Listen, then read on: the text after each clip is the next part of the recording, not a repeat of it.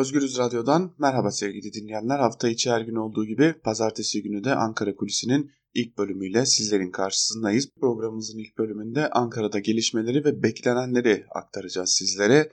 Ankara Kulisi'nin ilk bölümüne Ankara'da belirlenen resmi programlarla başlayalım. Bugün Cumhuriyet Halk Partisi Merkez Yönetim Kurulu CHP Genel Başkanı Kemal Kılıçdaroğlu başkanlığında CHP Genel Merkezi'nde toplanacak. Toplantının ardından Faik Öztürk'ün bir açıklama yapması da bekleniyor. Bugün açıklamaları ve gelişmeleri sizlerle bültenlerimizde de paylaşmaya devam edeceğiz. MHP Genel Başkanı Devlet Bahçeli ise Kızılcahamam ilçesinde Ülkücü Şehitler Anıtı'nda ziyarette bulunacak ve orada açıklamalarda bulunacak. Türkiye Büyük Millet Meclisi Genel Kurulu'nda ise 15 Temmuz Şehitler Köprüsü'nden kaçak geçiş yapanlara kesilen idari para cezalarının tahsilinden vazgeçilmesi, hurda araçlarda uygulanan ÖTV indiriminin 10 bin liradan 15 bin liraya çıkarılmasını öngören kanun teklifleri de görüşülmeye devam edilecek. Öte yandan Ramazan ayı olması nedeniyle iftar programları ve iftarlarda yapılacak konuşmalar da bugün içerisinde de devam edecek sevgili dinleyenler. Öte yandan bugün HDP'den de özellikle dün sona eren açlık grevleri için açıklamaların gelmesi bekleniyor. HDP 26 Mayıs tarihiyle itibariyle zaten bir kriz masası oluşturmuş durumda ve bu kriz masasında yapılan görüşmeler devam ediyor. HDP'nin üst yönetiminden bugün çeşitli açıklamalar gelecek açlık grevlerine ilişkin. Bizler de yine bültenlerimiz içerisinde sona eren açlık grevlerine dair açıklamaları sizlerle paylaşacağız. Bugün Meclis Genel Kurulu'nda da özellikle PKK lideri Abdullah Öcalan'dan gelen açıklamalar sonrası hem açlık grevlerinin sona ermesi hem de yeniden ortaya atılan ancak hem AKP hem HDP tarafından şu an söz konusu olmadığı sıklıkla dile getirilen çözüm süreciyle ilişkin olarak da muhalefet partileri ve iktidar arasında bir tartışmanın yaşanması da kaçınılmaz gibi görünüyor sevgili dinleyenler. Perşembe günü önemli bir gün olarak görülüyor özellikle Türkiye'de. Cumhurbaşkanı Erdoğan'ın terörle mücadele yasasında yapılabilecek değişiklikleri de içeren ve yaklaşık 9 aydır üzerinde çalışıldığı belirtilen yargı reformu strateji belgesini açıklaması bekleniyor. Yargıda reform kapsamında terörle mücadele yasasında da çeşitli değişiklikler bekleniyor. Bu aslında Türkiye'nin Cumhurbaşkanı Erdoğan açıklayacağı bu belge ile birlikte yeniden batıya mesajlar vermeye başlayacağı bir dönem olarak da belirtiliyor elbette ki. Peki bu terörle mücadele yasası kapsamında hangi değişiklikler bekleniyor? Özellikle terör örgütü propagandası suçlamasıyla birçok gazeteci, akademisyen, siyasetçi cezaevinde bulunuyor. Tam da bu noktada gerçekleştirilecek değişiklikle birlikte özellikle gazeteci ve akademisyenlerle birlikte tutuklu bulunan kimi Kürt siyasetçilerinin de tahliyesinin önünün aç- açılabileceği belirtiliyor. Bunlar arasında elbette ki tutuklu HDP'li eski milletvekilleri de bulunuyor. Onlar da sadece terör örgütü propagandası yapmak suçundan ceza alanlar da bulunuyor. Tam da terörle mücadele yasasında yapılacak ve terör örgütü propagandasının tanımını değiştirecek olan bu değişiklikle birlikte cezalarda belli indirimler olabileceği belirtiliyor ve bu cezalardaki indirimlerle birlikte bazı tutuklu Kürt siyasetçilerin de tahliyesinin önünün açabileceği belirtiliyor. Elbette ki bu durum bir çözüm süreci anlamına gelmiyor. Aslında AKP ittifak ortağı Milliyetçi Hareket Partisi'nin af teklifi kapsamında bu değişiklikleri yapmayı planlıyor. Milliyetçi Hareket Partisi'nin uzun süredir bir af beklentisi bulunuyordu ancak AKP bunu af çıkararak değil yasalarda çeşitli değişiklikler yaparak karşılamayı planlıyor. Tam da bu noktada MHP'den gelecek itirazları da karşılamak ve kesmek anlamında hem terörle mücadele yasasında bir değişiklik yapmayı hem de MHP'nin beklediği o infaz kanunundaki değişiklikle birlikte kısmi bir affın ortaya çıkışının da önünün açabileceği belirtiliyor sevgili dinleyenler. Öte yandan ABD ile Rusya arasında sıkışıp kalan Türkiye'nin S-400 konusunda da ABD ile pazarlık yürütmeye devam ettiği belirtiliyor. S-400'ler konusunda hala nihai bir sonuç elde edilmese de ABD ve Türkiye arasında bu konuya ilişkin görüşmelerin devam ettiği, nihai bir uzlaşmaya varılıp varılmayacağı noktasında hala bir kesin bilgi olmasa da S-400'ler konusunda Türkiye'nin manevra alanını genişletmeye başladı ve manevra alanını genişleterek de hem ABD yaptırımlarından kurtulmak hem NATO ile olacak ilişkileri düzenlemek, ekonomik kriz döneminde Batı ile olan ilişkilerini yeniden düzenleyerek tam da bu noktada Batı'dan yeniden likit akışını sağlayabilmeyi hedefliyor Türkiye aynı zamanda.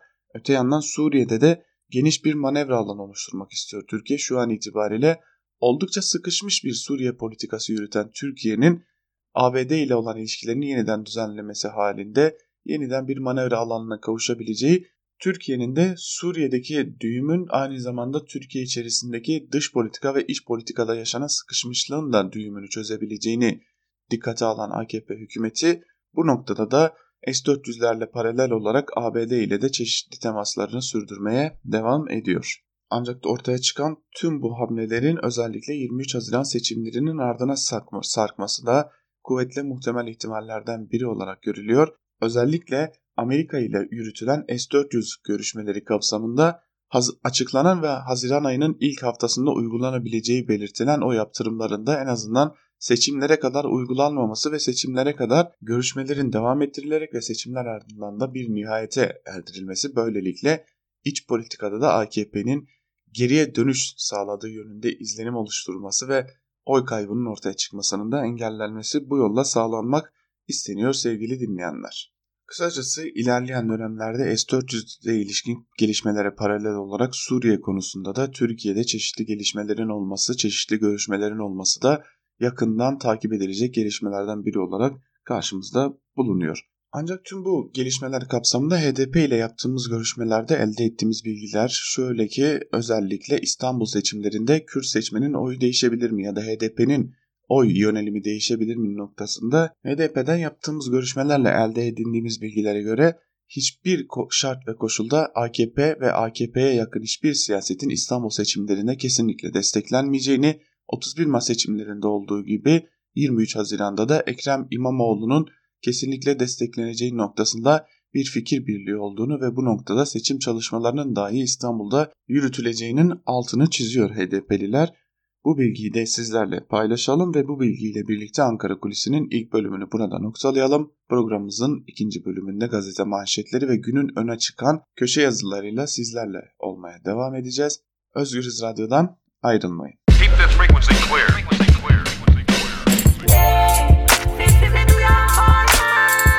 Altan Sancar, Ankara Kulüsi.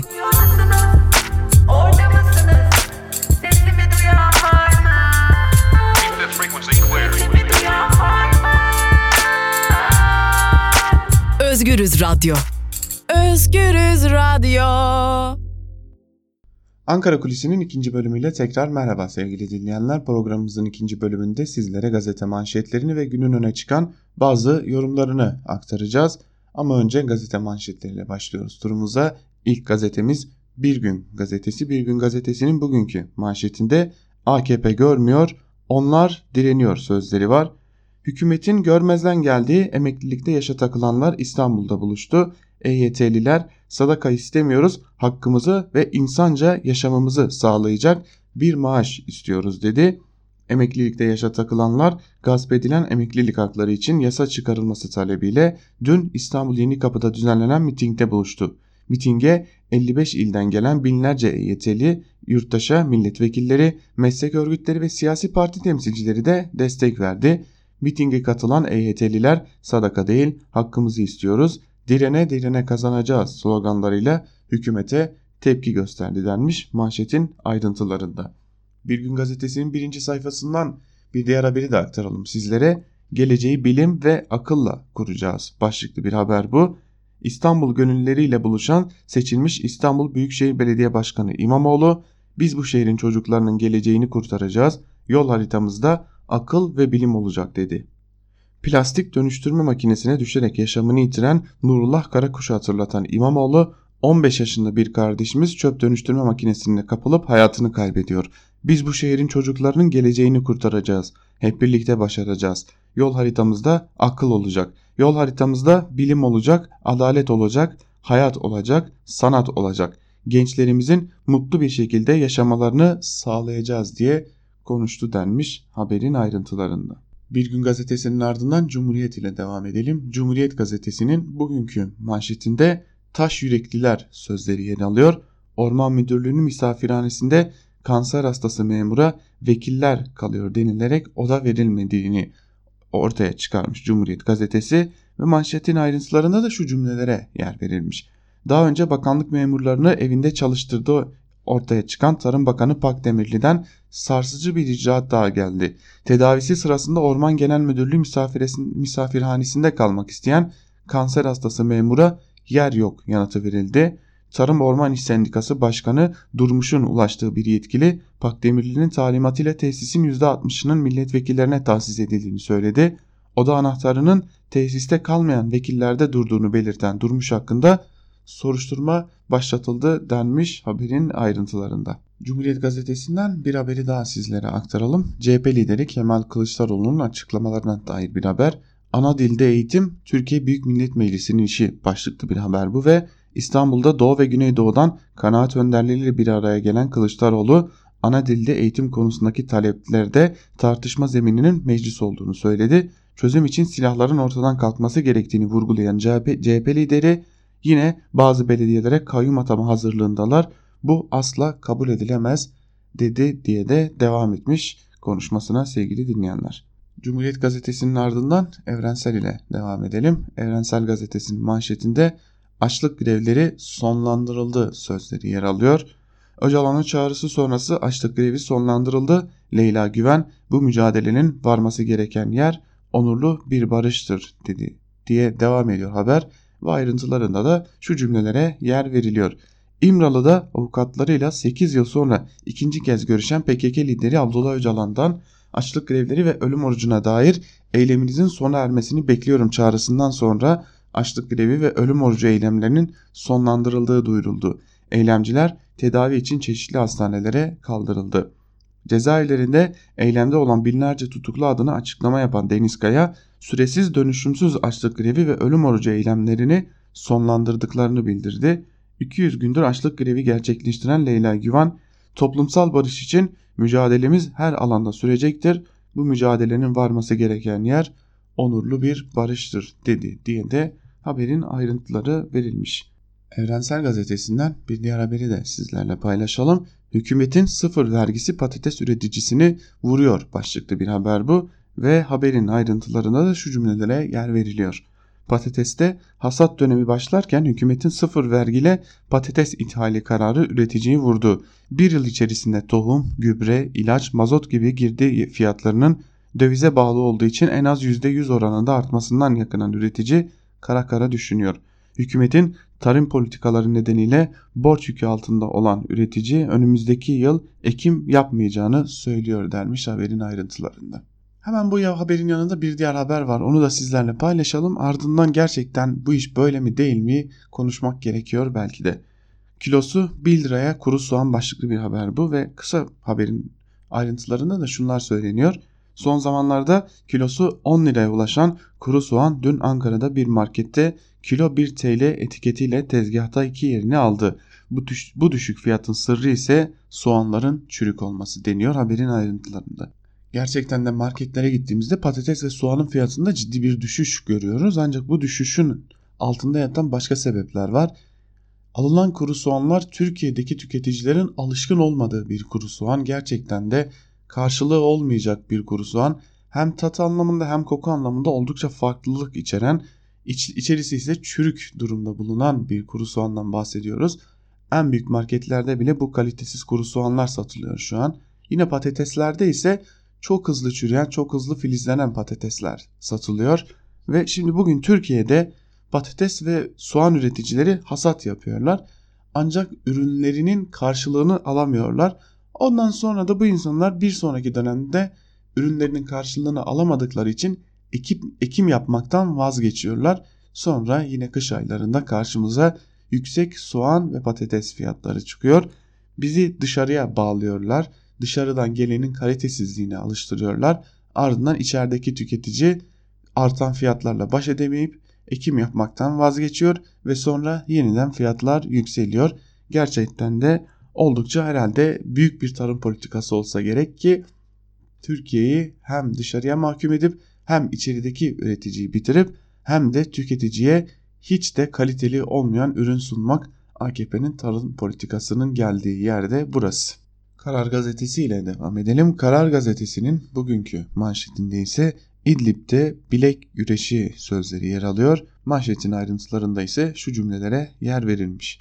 Türkiye'nin bütün girişimlerine karşın ateşkesin kalıcılaşmadığı İdlib'de çatışmalar dar bir bölgeye sıkıştı. Rusya'nın büyük hava desteğiyle ilerleyen Suriye ordusu Ankara'nın diplomatik girişimleriyle kısmen durdu. Moskova ve Ankara'nın bilek güreşinde son hamle ise Şam'dan geldi.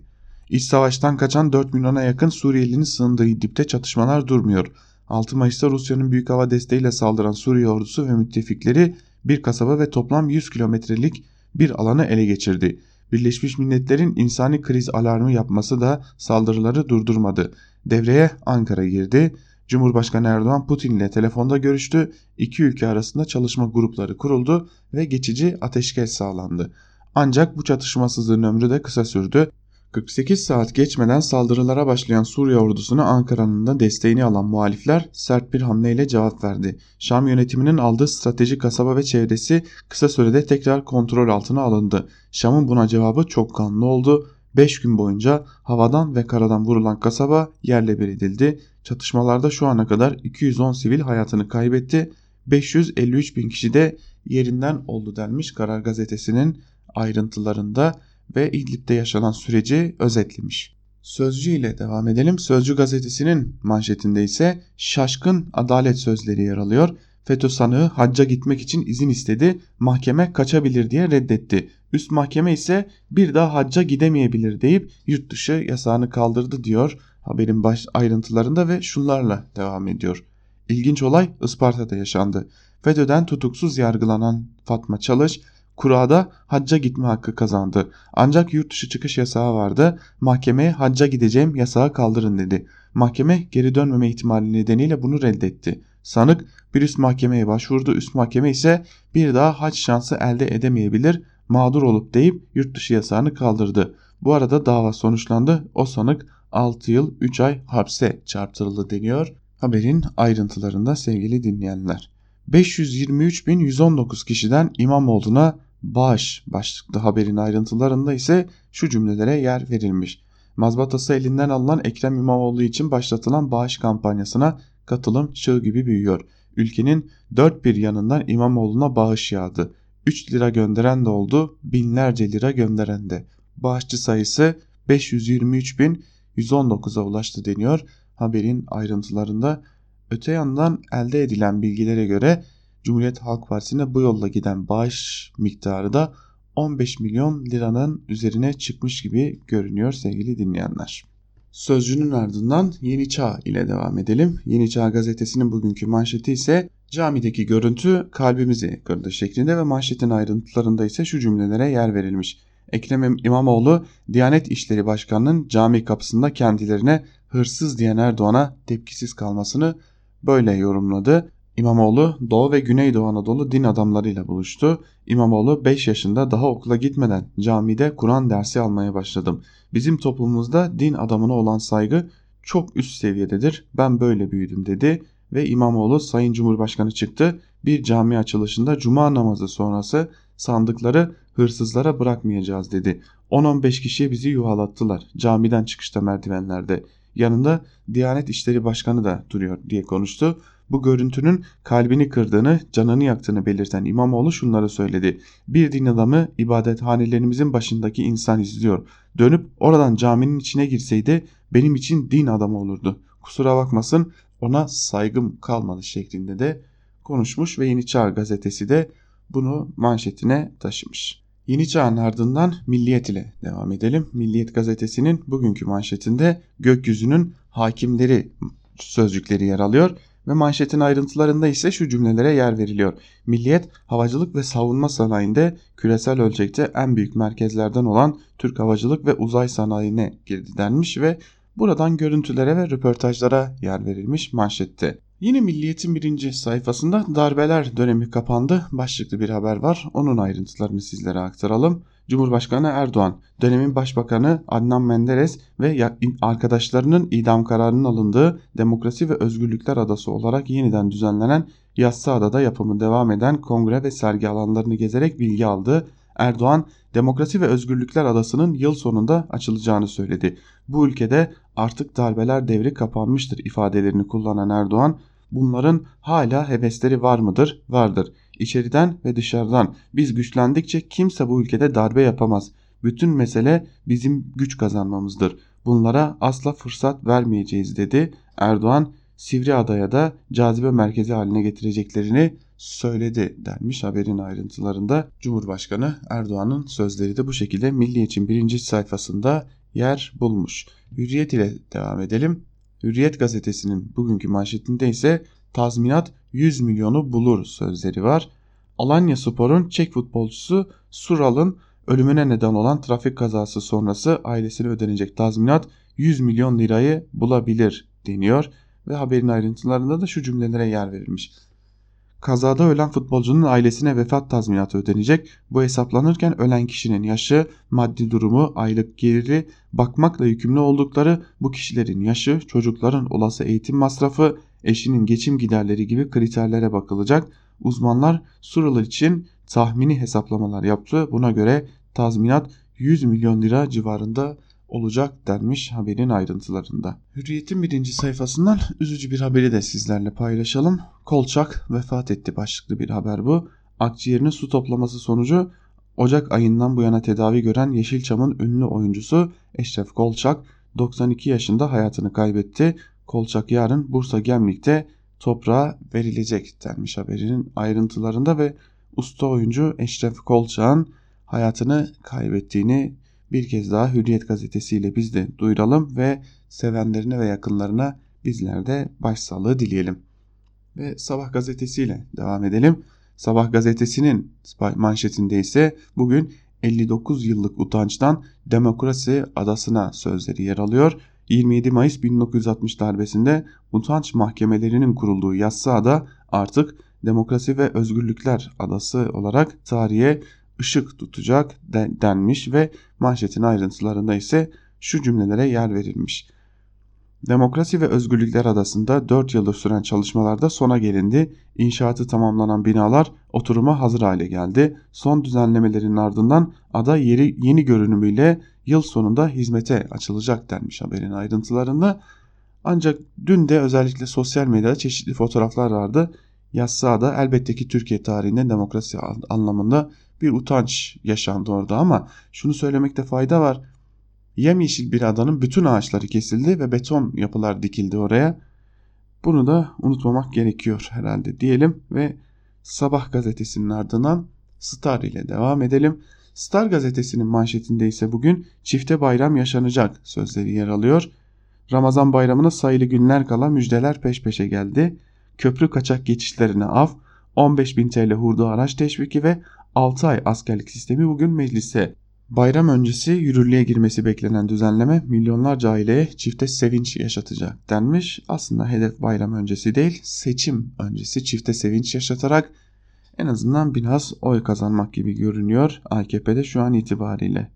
Tabi seçim sürecine girdik. Yerli otomobil de yeniden hatırlandı. Ee, Star gazetesinde de yerli otomobile ilişkin bir haber var. Yerli otoda hedef 500 kilometre menzil başlıklı bir haber ve Sanayi Bakanı Mustafa Varank yerli elektrikli otomobilin 2019 sonunda prototipinin ortaya çıkacağını, 2022 yılında ise satışa sunulmasının planlandığını açıkladı. Yerli otoda 500 kilometre menzil hedefiyle çalışmalar yürütülüyor denmiş. Haberin ayrıntılarını ancak yerli otomobilin hala 3 boyutlu çizimlerinin dahi olmadığını da geçtiğimiz günlerde kamuoyuyla paylaşmıştı çalışma yürütenler. Bunu da hatırlatmakta fayda var henüz 3 boyutlu çizimlerinin dahi olmadığı bir otomobil için 500 kilometre hedef konulmuş durumda. Seçim öncesi en azından. Star gazetesinin ardından yandaş gazetelerden bir diğeri olan Türkiye ile devam edelim. Kimse artık darbe yapamaz manşetiyle çıkmış Türkiye gazetesi de Cumhurbaşkanı Erdoğan'ın az önce de sizlere aktardığımız Yassıada ziyaretinde paylaştığı cümlelerdi bunlar. Demokrasi ve Özgürlükler Adası olarak yeniden düzenlenen Yassıada'da çalışmalar hakkında bilgi alan Erdoğan, kimse bu ülkede darbe yapamaz, bütün mesele bizim güç kazanmamızdır dedi diye de haberin ayrıntılarını paylaşmış sevgili dinleyenler. Bugün birçok gazete aslında bu manşetle çıkmış. Yandaş Akşam gazetesi de Cumhurbaşkanı Erdoğan'ın bu ülkede kimse darbe yapamaz sözlerini manşetine taşımış. Ayrıntıları aktarmayacağız çünkü ayrıntıları az önce de aktarmıştık. Cumhurbaşkanı Erdoğan'ın Yassıada ziyaretinde yaptığı konuşmayı Akşam Gazetesi de bugün manşetine taşımış. Akit ile devam edelim. Akit'in bugünkü manşetinde ise CHP İstanbul'un kabusudur sözleri yer alıyor. 1994 yılında İstanbul Büyükşehir Belediye Başkanı seçilen Erdoğan tarafından İSKİ Genel Müdürlüğü'ne atanan Veysel Eroğlu soyulmuş soğana çevrilmiş bir İstanbul devraldık. CHP İstanbul'un kabusu olmuştu şeklinde konuşmuş. Haberin ayrıntılarını da böyle aktaralım Akit'ten. Ötesine gerek yok gibi de duruyor söz konusu Akit olunca. Yeni Şafak ile devam edelim biz böylelikle. Yeni Şafak'ın manşeti ise sınırları kim koruyacak olmuş. Manşetin ayrıntılarında ise şu cümlelere yer verilmiş. Türkiye, Suriye, Kıbrıs ve Doğu Akdeniz üzerinden yoğunlaşan kuşatma harekatına karşı seferberlik ilan etmesi gerekirken yeni askerlik yasasıyla asker sayısını 100 binin altına indiriyor. Uzmanlara göre Suriye sınırındaki 450 askeri üstten 350'sinde güvenlik zaafı oluşacak. Yasada aceleci davranmamak ve asker sayısını kademeli olarak düşürmek gerekiyor denmiş. Bu haberin ayrıntılarını da sizlere aktaralım. AKP'nin askerlik düzenlemesine içeriden bir itiraz var. Bunu Yeni Şafak manşetine taşımış. Şöyle diyor haberin ayrıntılarında da yeni askerlik sistemi bu haliyle Ramazan bayramından önce yasalaşırsa 98'e 2, 98'e 3 ve 98'e 4 tertipliler tezkere alıp kışladan çıkacak. TSK'da 99.1 ve 99.2A tertip askerler kalacak. Bunlar da acemi ya da acemiliğini yeni bitirmiş askerler olacak. Yeni celp dönemi ve gelen askerlerin eğitimine kadar bir boşluk oluşacak. Yeni Şafak'ın ulaştığı bilgiye göre kara kuvvetlerinde asker sayısı 180 binden 43 bine düşecek. Tezkeresini aldıktan sonra 2000 lira maaşla askerde kalma teklifine olumlu bakanların oranının ise sadece %1 olduğu belirtiliyor.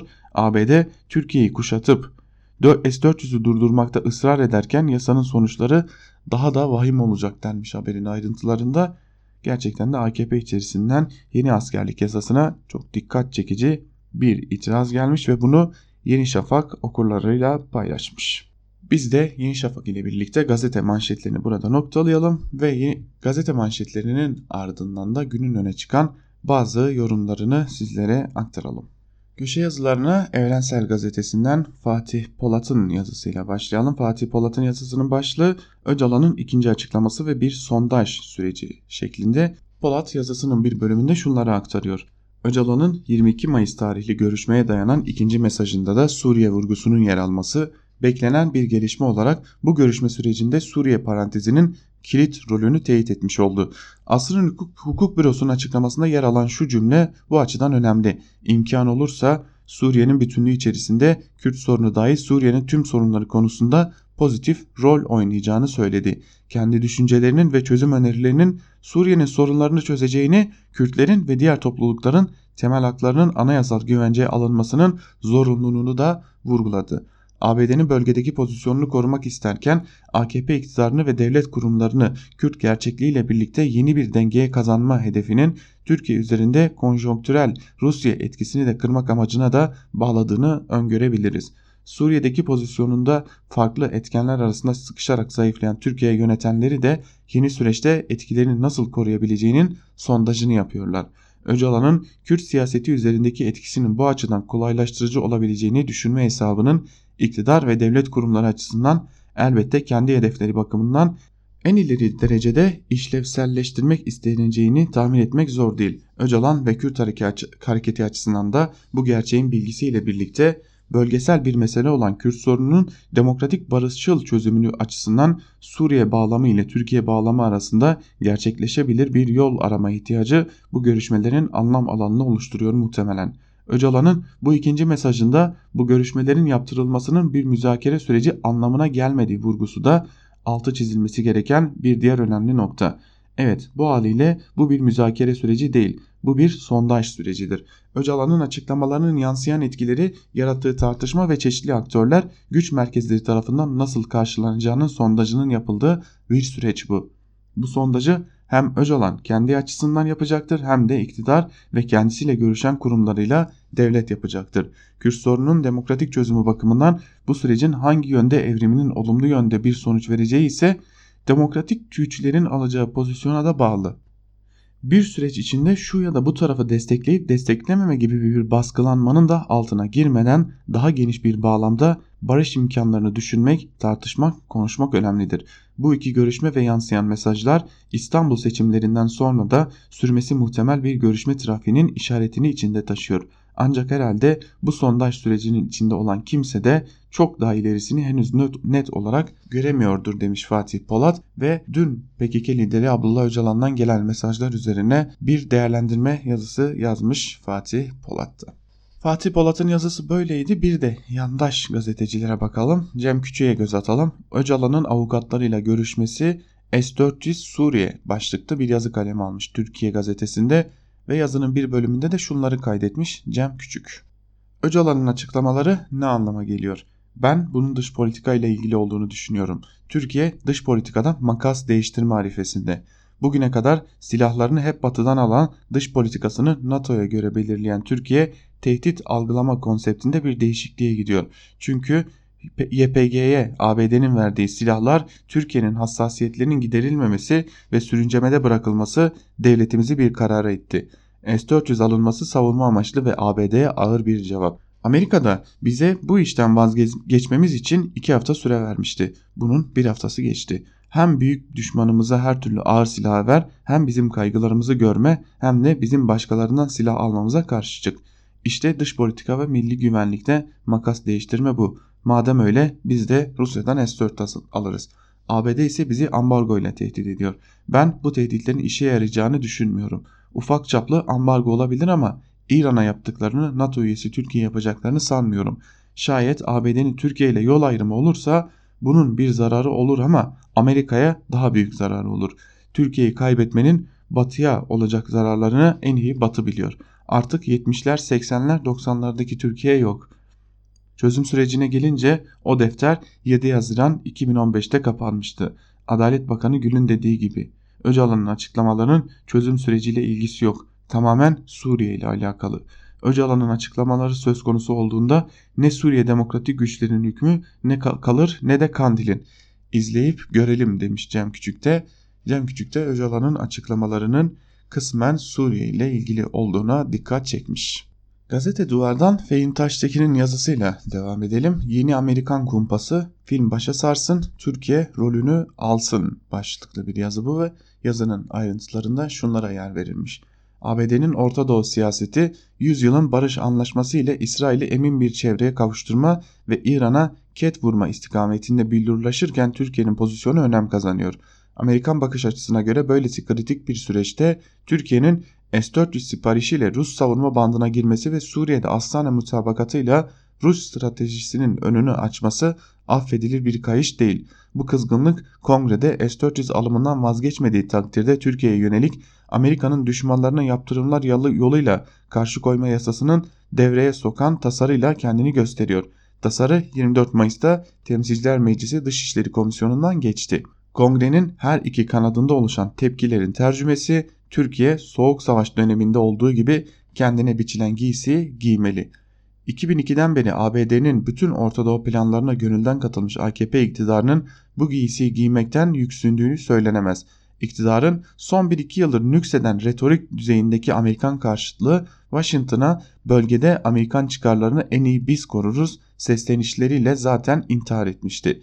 Neo iddiaçıların bölgesel heveslerine denk gelecek tür ve ölçekte bir Amerikan müdahalesi olsaydı kuşkusuz Oval Ofis'te en iyi bacak bacak üstüne atma fiyakası onlarda olurdu.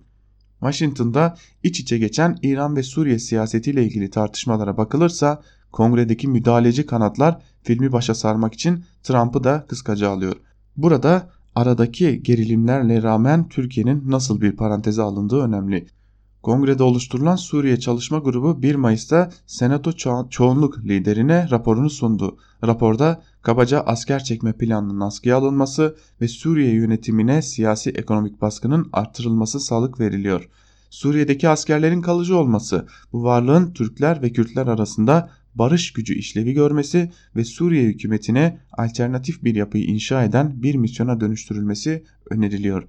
Dahası Türkiye'nin halk koruma birliklerine yani YPG'ye husumetine uzun vadeli çözüm olarak PKK ile barış sürecine dönülmesi öngörülüyor. askeri müdahalelere değil ama para etmeyen savaşlara karşı çıkan Trump bu kumpasa ne kadar direnir bilmiyoruz. Türkiye bu filmdeki rolünü ne kadar benimser o da ABD'nin sunacağı garantilerin yanı sıra Ruslar ile İranlarla ortaklığının gidişatına bağlı. Fakat Trump'ın razı geldiği planlar bile coğrafyanın kolay kolay rahat bırakılmayacağını gösteriyor demiş Fehim Taştekin de gazete duvarda kaleme aldığı yazısında. Amerika'nın yeni planlarından bahsetmişken yine gazete duvardan İlhan Uzgel'in Trump döneminde ekonomik restorasyon başlıklı yazısının bir bölümünü de sizlerle paylaşalım. Şöyle diyor Uzgel yazısının bir bölümünde. ABD mutlak olarak küçülmüyor, düşmüyor, gerilemiyor. Ekonomisi 2008'den bu yana her yıl istikrarlı bir şekilde büyüyor, işsizlik oranı ve enflasyon düşük, savunma harcamaları azalmıyor. Ama küresel sistemin hala ABD hegemonyası merkezi işliyor olması bunun hiç değişmeden böyle devam edeceği anlamına gelmiyor. Sorun diğer ülkelerin öncelikle ekonomik olarak büyüme, büyümeye başlaması, ABD'nin göreli olarak payının küçülmesi, bunun sonucunda küresel boyutta düzenleyicilik kapasitesinin gerilemesi. Bu trend önümüzdeki dönemde devam edecek. Trump'ın devreye girişi bu noktada gerçekleşti. Trump'ın küreselleşme karşıtlığının da nedeni bu. O yüzden onun ABD'nin düşüşünü hızlandırdığı iddiası doğru değil. Trump'a yüklenecek misyon bu gidişatı mümkün olduğunca yavaşlatmak. Başka bir yazının konusu olacak bu tartışmada ABD'nin küreselleşmeden bir adım geri çekilerek hegemonik restorasyon sürecine girildiğine işaret ediyor. Trump hem içeride hem de dünyada bir meşruiyet sorunu yaratmış olsa da onun izlediği politika ABD'nin Çin daha fazla güçlenmeden önceki son şansı demiş İlhan Uzgel de gazete duvarda kaleme aldığı yazısında. Dış politikaya ilişkin yazılardan sonra Türkiye'ye dönelim yeniden Deniz Zeyrek'in Sözcü gazetesinde kaleme aldığı kazandıklarına pişman olabilirler başlıklı yazısının da bir bölümünü sizlerle paylaşalım. Bu aralar çiçeği burnunda belediye başkanları yeni bir gelenek başlattı. Devraldıkları belediyenin borçlarını, gelirlerini, giderlerini kamuoyu ile paylaşıyorlar. Bazılarını not aldım. İstanbul Büyükşehir Belediyesi 22 milyar TL. Ankara Büyükşehir Belediyesi 9.5 milyar TL. Antalya Büyükşehir Belediyesi 4 milyar TL. Mersin Büyükşehir Belediyesi 3.5 milyar TL. Van Büyükşehir Belediyesi 1.1 milyar TL. Adana Büyükşehir Belediyesi 1 milyar TL. Kars Belediyesi 338.4 milyon TL. Ardahan Belediyesi 57 milyon TL. Siirt Belediyesi 104 milyon TL. Hepsini aktarmam zor ama sanırım toplam rakamı yazsam yeterli olur. 90 milyar TL. Eski parayla 90 katrilyon. Belediyelerin gelir gider tablolarına örnek olsun diye Mersin Büyükşehir Belediyesi'nin durumunu paylaşayım. Gider 108 milyon TL, gelir 80 milyon TL. Vergi tahsilatı düşüldükten sonra da gelir 73 milyon TL'ye düşmüş. Bu gelir ve giderlerle tasarruf yapmak bir yana öz kaynaklarla cari giderlerin karşılanması bile imkansız hale gelmiş. Üstelik Ankara'nın mali durumu da bu borçları ödeyip belediyeleri rahatlatacak kaynaklar aktarmaya uygun değil. Borç yapılandırma, dış kaynaklı yeni krediler bulma bu saatten sonra belediyeler için kurtuluş olur mu emin değilim. O yüzden 31 Mart gecesi seçimlerden zaferle çıkan belediye başkanlarının bu gidişle yakın zamanda kazandıklarına pişman olacağını düşünüyorum demiş Deniz Zeyrek de belediyelerin borç tablolarını okullarıyla paylaştıktan sonra. Karar Gazetesi'nden İbrahim Kahveci'nin 3. Havalimanı niye yapıldı başlıklı yazısının da bir bölümünü sizlere aktaralım. Ne diyor Hamdi Topçu 3. Havalimanı hakkında ya da ne denilmek isteniyor? Kendince şifrelerini çözeyim. Türk Hava Yolları'nın agresif büyümesi sonucu Atatürk Havalimanı'nın artan hava trafiğini kaldıramıyordu. Sürekli iyileştirmelerle durumu kurtarıyorduk. Havalimanında bir paralel pist ve ek bir terminal işi kurtarabilirdi. 3 alternatif hazırlandı. İki versiyonda Türk Hava Yolları Yönetim Binası ve cami minaresinin uçlarının yıkılması gerekiyordu. Kamulaştırmaya da ihtiyaç yoktu.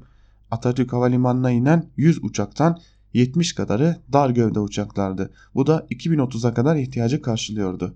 Anlamı yani küçük birkaç hamle ile koskoca bir havalimanı boşa çıkmamış olacak ve bunca masrafa gerek olmayacaktı. Kısaca 3. havalimanı ihtiyaçtan yapılmadı. O zaman soralım kendi kendimize. 3. havalimanı ihtiyaçtan yapılmadı ise milyarlarca dolar hazine garantileri verilerek neden yapıldı? Sahi yılda iki bayramda sadece kuyruk olan Çanakkale, Köprüsü sizce neden yapılıyor?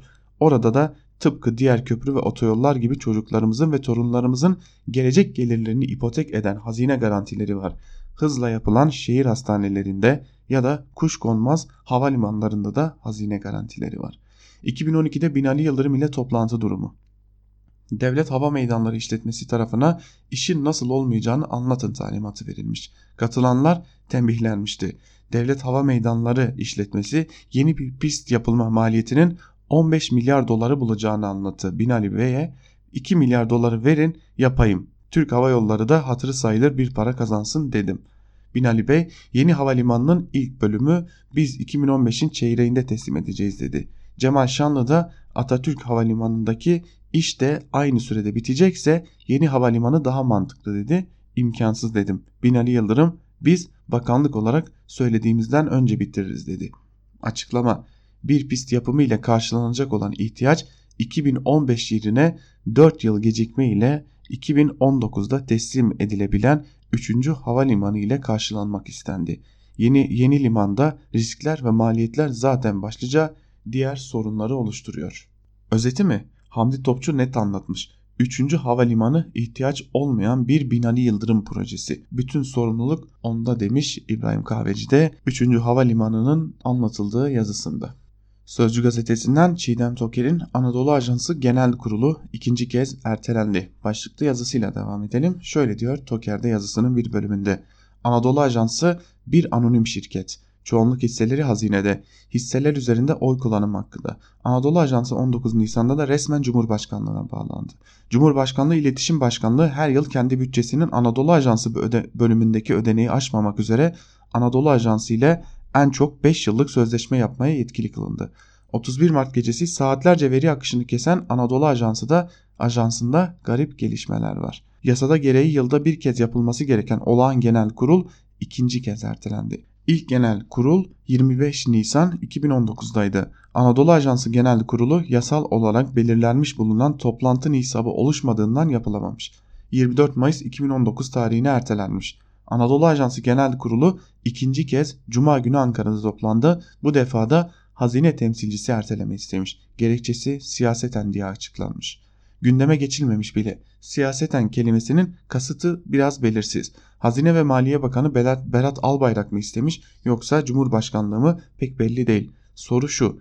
Anadolu Ajansı Genel Kurulu'nun ikinci kez ve belirsiz bir tarihe ertelenmesi 23 Haziran İstanbul seçimleri için ne anlam ifade ediyor diye sormuş Sözcü gazetesinden Çiğdem Toker'de yazısında. Cumhuriyet gazetesinden o fotoğraf başlıklı yazısıyla Enver Aysever ile devam edelim. Aysever de yazısının bir bölümünde şunları aktarıyor.